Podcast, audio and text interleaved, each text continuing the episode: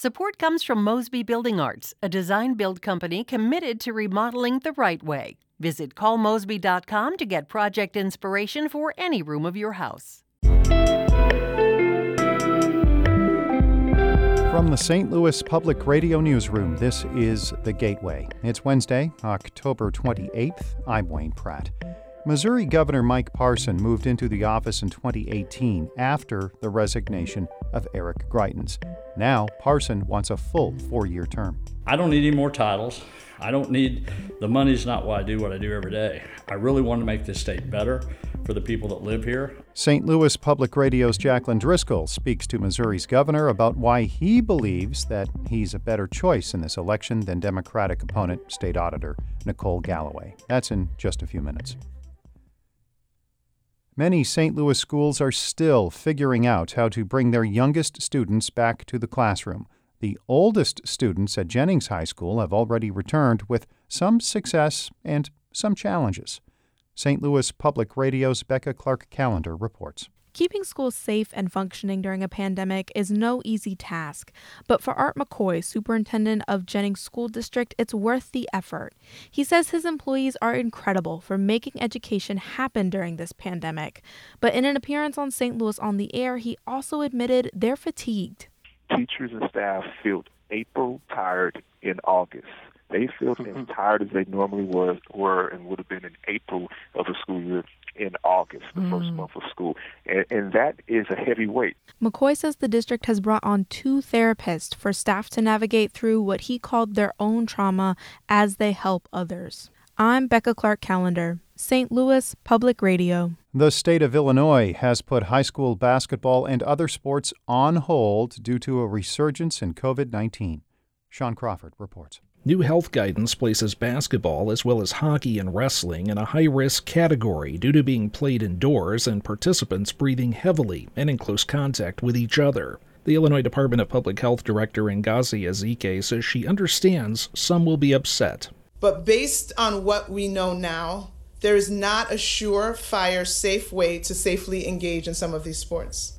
Unlike football, which has been tentatively shifted from the fall to next spring, no plan has been announced for when or if the winter sports will be able to take place. The Illinois High School Association, which oversees high school sports, says it was surprised by the decision. I'm Sean Crawford. St. Louis area election officials have opened satellite voting sites to help accommodate the thousands of people casting absentee ballots ahead of next week's election. But Missouri law does not require those locations to offer curbside voting for people with disabilities, frustrating some local voters and advocates. Eric Fey is the Democratic Director of Elections for St. Louis County. He says Missouri law only calls for curbside voting to be available at polling places, not satellite locations. Even though people are voting in person absentee, it's technically not a polling place uh, under the law. People who want to cast curbside absentee ballots before Election Day can do so at their County Board of Election headquarters. The International Institute of St. Louis is launching pop up dinners to support immigrant and refugee catering businesses hit hard by the pandemic. Every other Wednesday, starting next week, the organization will host caterers specializing in Egyptian, Bosnian, and other types of cuisine and help them offer food for pickup. Program organizer Christina Jolfs says it's a way to help support caterers during a time when many people are canceling or delaying events. So, by having these pop up dinners, it's a way to have an option for them to serve their food, promote their business, but also do it in a way that is safe for everyone involved the consumer and the uh, refugee business owner. Jolfs says customers can order the $20 dinner online and pick it up at their office in the Tower Grove East neighborhood. All of the participating caterers worked with the Institute to get their business off the ground after settling in St. Louis.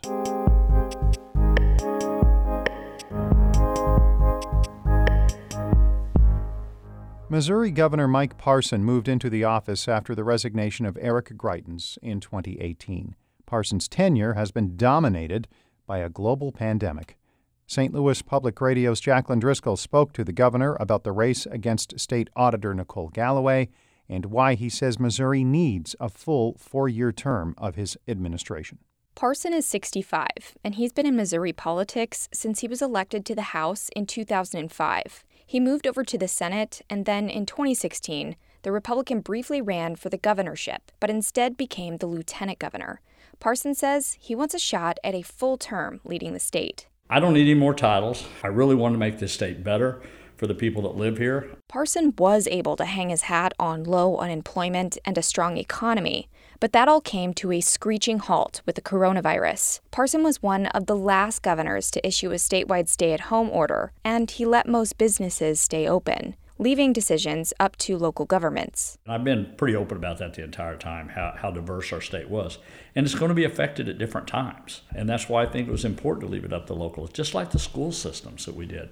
But, but when you talk statewide mandates, the vaccine's going to be here in 90 days. Do we really want the governor of the state of Missouri to say every man, woman, and child take a vaccine in the state of Missouri? Missouri is 22nd in the nation for per capita infection rates overall. And in the past week, eighth for the number of deaths. Parsons' response has been criticized, especially not issuing a statewide mask mandate, even though the White House Coronavirus Task Force urged him to do so. And he rarely wore one himself. Today, we're talking about a mask. We've been talking about a mask for months, and it's almost become a political issue. We all know that. Parson has said wearing a mask, social distancing, and washing hands all must be done. And it comes down to personal responsibility, not government mandates. Parson also pumped $15 million of federal funding into marketing for tourism in July, as thousands of Missourians were still being infected.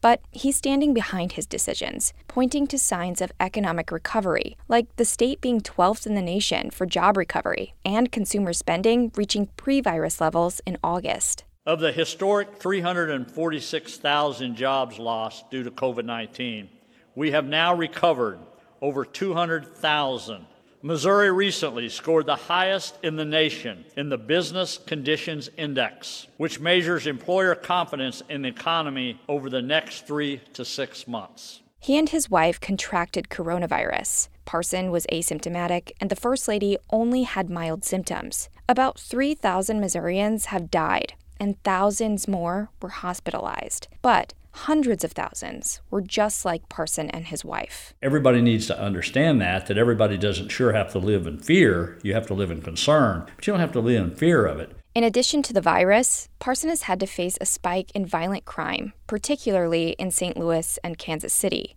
The former sheriff has tried to implement more tough on crime policies, all while the entire country is reeling from protests after the killing of George Floyd. Parson signed an omnibus crime bill this summer that includes harsher punishments for violent crime. And while the majority of his agenda for the special legislative session this year was rejected by the Republican led legislature, they did approve a witness protection program and eliminated residency rules for police officers in St. Louis. So, a lot of work to still be done, but I definitely think we're moving in the right direction. He opposed discussing police reform in that special session, something both Democrats and Republicans said was necessary. He wants it discussed in a general session instead. Parson typically offers unwavering support for law enforcement, but he recently said systemic racism is a problem and police reform is a good idea. When you put that badge on and you take that oath on, you should be held to a higher standard. Period. If you kill somebody because of what action you took or you didn't do everything you could to protect somebody,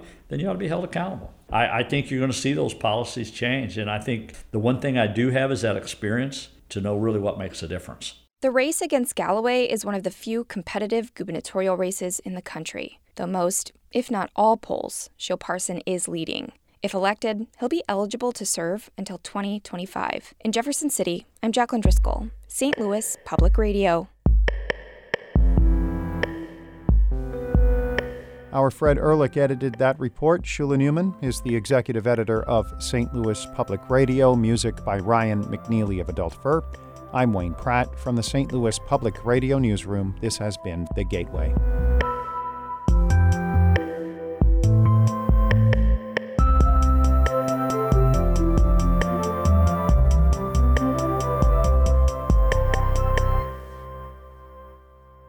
Support comes from Missouri Forest Products Association, committed to sustainable and sound conservation of the state's forests, which support more than 41,000 Missouri jobs, resulting in a $10 billion industry.